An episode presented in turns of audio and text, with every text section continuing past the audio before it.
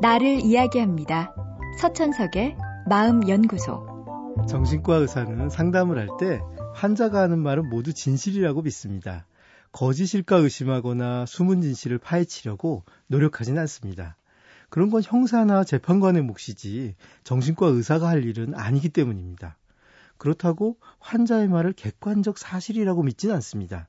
그저 그가 경험한 진실이라고 생각합니다. 가끔은 부부를 따로 상담하는 경우도 있는데 그럴 때면 이 두 사람이 과연 부부가 맞을까 의심이 들 때도 있습니다. 분명 같은 일을 이야기하고 있는 건데도 둘의 이야기는 전혀 다르기 때문입니다. 그렇다고 이런 현상이 특별한 건 아닙니다. 구로사와 아키라 감독의 라쇼몽은 사람에 따라 하나의 사건을 얼마나 다르게 경험하고 기억할 수 있는지를 잘 보여주는 영화입니다. 한 사무라이의 죽음을 두고 많은 사람들이 각자의 진실을 말했지만 그 내용은 제각각이었습니다.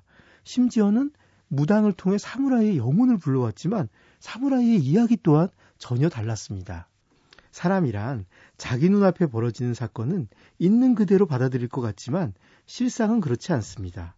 자신이 관심이 있는 부분, 자기와 관련된 것에만 주의를 집중합니다. 그리고 주의를 집중하지 않으면 비록 눈에는 들어온 정보를 하더라도 기억으로 남지는 못합니다.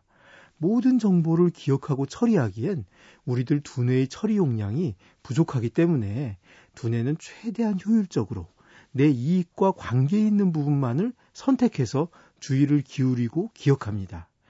그뿐만이 아닙니다. 기억은 하는 순간부터 줄곧 우리의 뇌에서 왜곡되기 시작합니다. 새로운 정보가 들어와도 내가 기존에 믿고 있던 것, 옳다고 생각하던 것에 어긋나면 적당히 편집해서 내 원래 생각과 일치하도록 만들어 기억에 저장하죠.